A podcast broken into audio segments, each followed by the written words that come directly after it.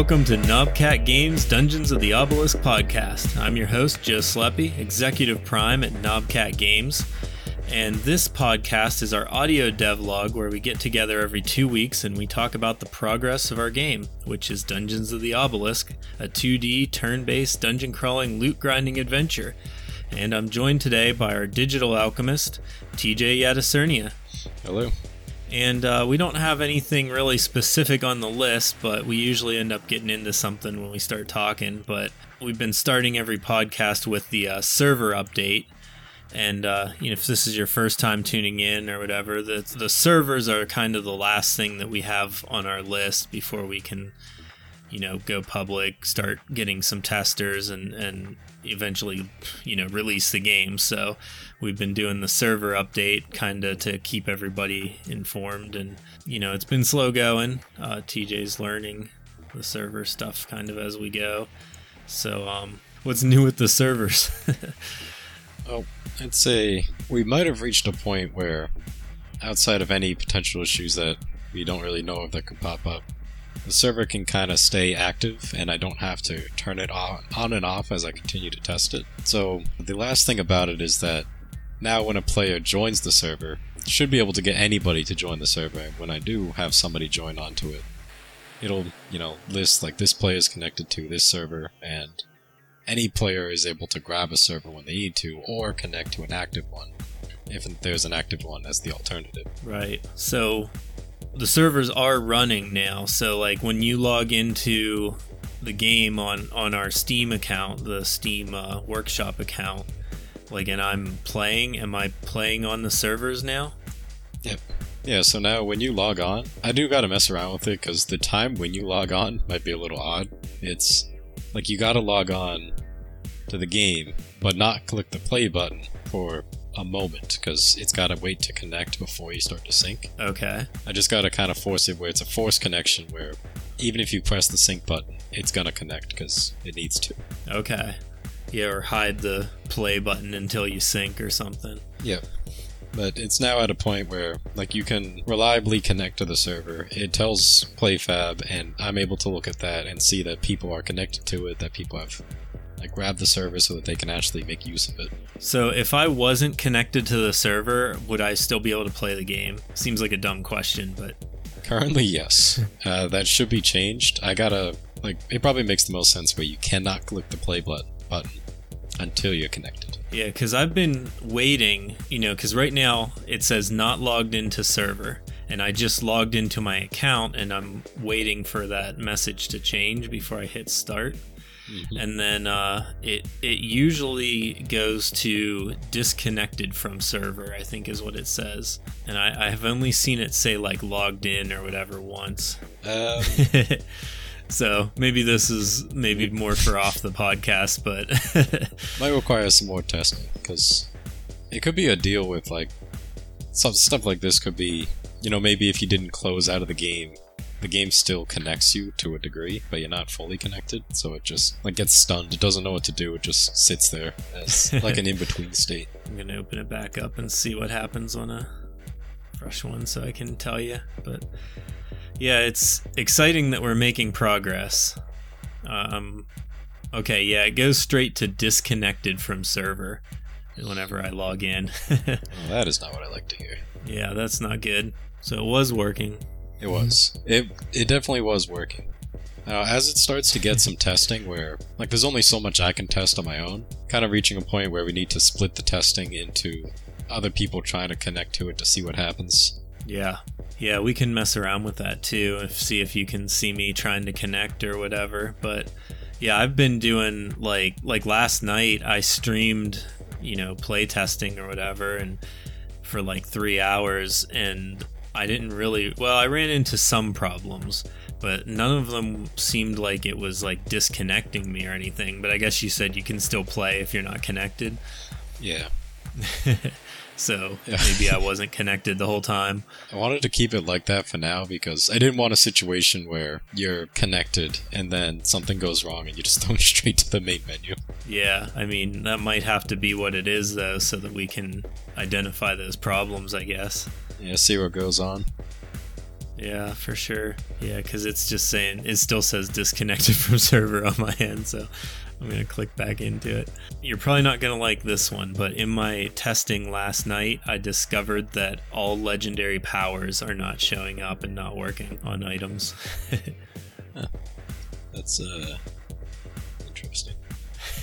Because I got like my first legendary on this character, and I was like, oh sweet, and then I was like, wait, it doesn't have, you know, the crit chance or whatever it was supposed to have as a legendary power.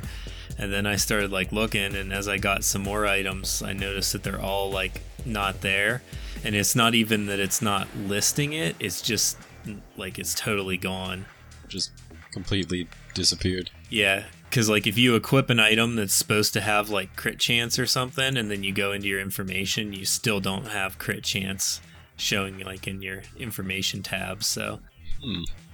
That's interesting. That's uh fortunate. joys of game dev, I guess. Yep. On another note, then, um, I guess it's more positive. That could lead to more bugs. All your save data is now put onto the server. So, if for whatever reason, well, I guess, like if you get a new computer or something, you don't have to worry about things getting reset. Everything that you once had will carry over between uh, different computers. Right. So if I make another account with a different email, I should be able to log into both of them and, and be totally independent now, right? Yep. I might test that later. It definitely requires testing. It's, in theory, it works. yeah, I hope so because we don't want people like blending their accounts with other others ones. It seems like it would be like prime for hacking as well. If if uh, that was the case, if you were able to like log in and get some information from one character onto the other. It just kind of mixes the two. yeah. You go on. It's like you don't have your loot, but you can go to Dungeon 10. Yeah, like you have all your Paragon points or something like that. I might still have it. I'm pretty sure I had two accounts on this that would probably just help me test stuff like that, but I have to check it because I don't know what I said as like the email, the password on that. but with something like that, I think not only does it make it so you can bounce between computers so you can't lose your save data, but it might also make it so that it would transfer to mobile when we reach that stage. Yeah, that was my main goal with that. You know, we want to be cross platform basically. I could also see a situation where someone plays it at home and then also logs in and like work on their computer or something like that. You know, like I can see playing on multiple devices even now. Yeah, I feel like a game like this would make sense where you bounce between devices like that. Especially, like, if you can play it in the background, which you're already able to, then there would be times where you just kind of want to pop on, put your character on auto, and then do his thing. Yeah, for sure. Yeah, that's definitely the intent of it. So hopefully, hopefully it works and people play. I did notice something that that I'm gonna think about, but like the astrolabes, right now we have it capped at 20 is the amount that you can have, and then Bixby can make up to eight and hold them as well. So basically, you have 28 breach runs, and it takes a while to play all of those. Like I like I said, I played for three hours last night, and I only used one Astro pack at the very end for like the last like 20 minutes. So like I don't know if that's too much playtime or like just right or or what. It's kind of interesting because like people definitely want to be able to log in and play for a while, but also if you're required to like spend all of your energy every day to be like efficient and, and you can play for three hours i don't know it might be too long it might feel like too much of a chore i don't know That does kind of sound like a while. I, I, it always depends on the type of game it is. Like a game like this, sometimes you would want to be able to be efficient on it. Go on. It's like I got to spend this energy, these astros, and it only takes a few, like an hour or two to do it. But then at the same time, if it's too little, even ignoring the amount of time, the amount of reward you get might be too small. yeah yeah you're definitely right bixby only makes like hmm i'd have to do the math but like if you log in and always keep him like producing them i think he still only makes like 8 or 10 a day so you can stock up up to 28 but daily you only really get like eight or ten. So actually, it might might be all right. So if someone consistently does it, then they will run out. Yeah, and if you miss a couple days, you're not completely punished because you can save them up as well. So it's probably pretty good the way it is. Which is in an astral pack? Is that like five? Six. Six. It's a good amount of loot that you can get, assuming you are able to beat the whole breach in one attempt. Yeah, it's definitely. I've been like trying to do the math and and figure out like because you can get legendaries from rare rare mobs and legendary mobs. That you know, so basically elites drop legendary items. So you get a boost to your drop rate if you go into a higher level breach.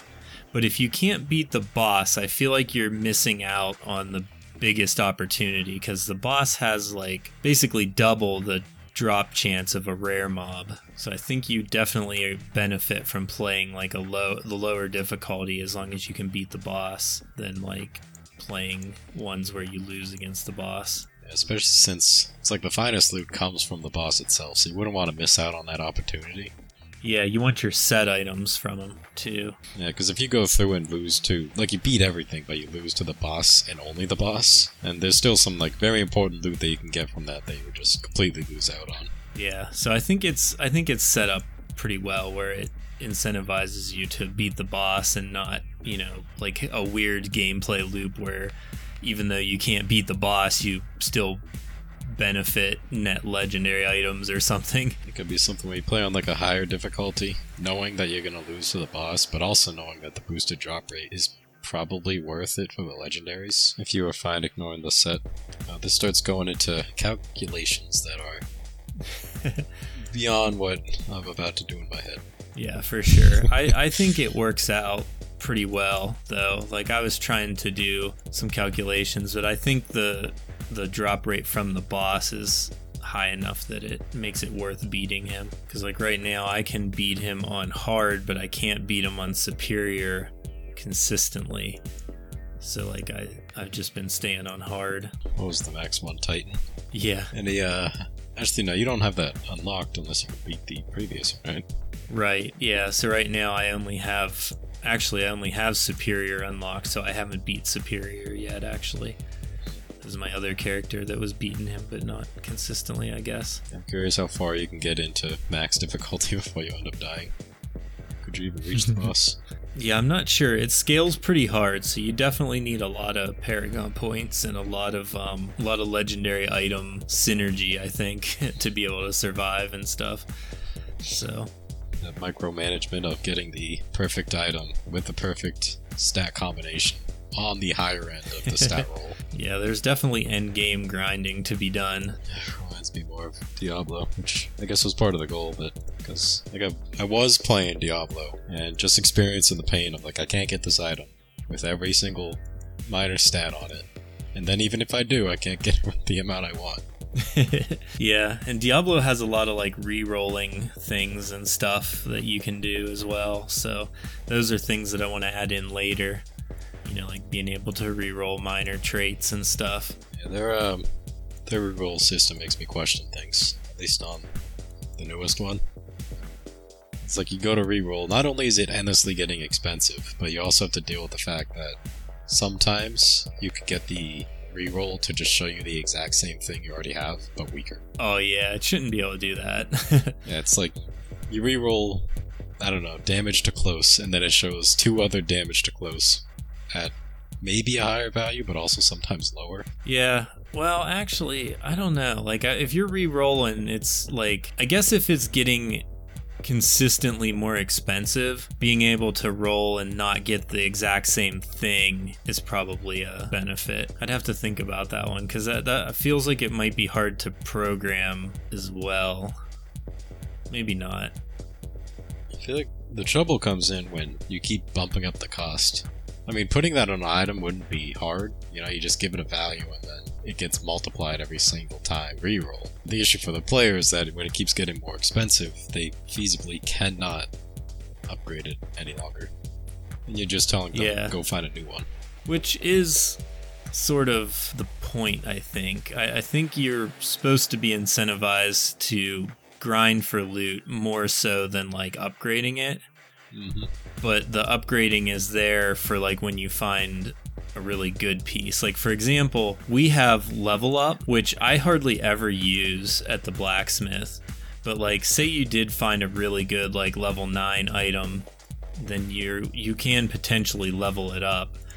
And then when we add the next like 10 levels, then leveling up will become important because you can farm for like the items that you can get in level 10 and then you can level them up to level 20 but i still feel like grinding for new loot should be like the main focus most of the time. But sometimes it's fun to go back and try to find like a certain specific one for its legendary power or something and level it up. I guess like a mix. A mix is probably the the correct answer I feel like you definitely do got to do like a little bit of in between because using uh, Destiny as an example, that game they've done it so many different ways and so many times uh, players will just go against it. Like there was a time where they just made it so everything you did own immediately was useless and you could not use it any longer. But it's not like the new stuff was that much better. It was just that you had to get a replacement of the same item. right so you couldn't level them up basically Yep. Game just told you go find a new one. It doesn't matter how good yours was. You have to get something to replace it. Whereas, like a game like Diablo, even if you don't upgrade, like for the newer one, if you don't go from Sacred to Ancestral, you could maintain yourself just fine. You would want to, but it's not like you have to immediately. You could hold off on it. I feel like it, comes down to giving a player a reason to finding a new item, which is why new legendaries or like a new quality of an item becomes important. Right. I think in our game, like like when we have the next set of legendary items and stuff, I think it's just gonna be like new legendary powers. You know, so then then maybe some of them synergize with legendary powers of the current tier, and you know maybe like you have a combination of different legendary powers or something like like I think being able to level up an item and keep your current build. So maybe you do have like an awesome synergized build with like perfect rolls and stuff, then being able to level that up to 20 whenever it comes out, I think is probably a good option, you know, even if there are better items and stuff and then you can use those items to farm for the new ones as well. Different um, legendaries with different effects definitely will change what type of army you use. Like if there was, I don't know, if you really wanted to lean into thorns, for example, if there was a new legendary item that gave you a large boost of thorns, and then try to see if those existing legendaries where you can pile that on and basically just watch the gameplay itself. yeah, I definitely do want to do a thorns, like maybe a set at some point. Um, I feel like it's not the best gameplay style, so I probably don't want to do it right away, but eventually there's going to be a thorns set. Double, like maybe a legendary item that doubles your thorns from other items or something like that. I think would be pretty sweet. Maybe as like a set power. It's always one of those things that in a game is typically done wrong, either because it's too weak or it's too strong. Yeah, it's it's definitely a hard one to find the balance. People like it though. Like the idea of it is really fun, even if the game the gameplay of it ends up not being. But since this game kind of plays itself anyways most of the time, it doesn't seem like it would be that bad of a build. Like mix the current uh, set with thorns so that you could just be extremely tanky and you're slow so that the enemies hit you more often and then you just reflect all the Yeah. damage back at them. yeah, just let them kill themselves. Yeah, it's. I think it's better as like a secondary. Like if you're a tank and then you have some room for thorns, I think that works better as like some, you know, additional damage that you can do than being like your main strategy. But it all depends how how the set ends up playing out. Hmm. Maybe maybe we're at the end of the podcast now. Yeah, I'm like trying to I'm trying to think of something. Yeah, it's been 25 minutes of recording, so we might we might be at the end of it anyways. That that seems like a good a good ending point. Yeah, for the listener, thank you. thank you for making it to the end of the podcast, and thank you for your interest in our game. Don't forget to go to knobcat.com, check out everything we have there, videos and and things like that. And then there's the link to our Discord where you can join and talk to us and ask us any questions that you have and keep up with updates on there. And we also have our social media accounts, which are um, Twitter, unfortunately, um, X, I guess now. Um, what a weird what a weird thing. But, anyways, we have that and Instagram, which are both at Dungeons Obelisk. And I think that's everything. We'll see you in two weeks. Bye. See you.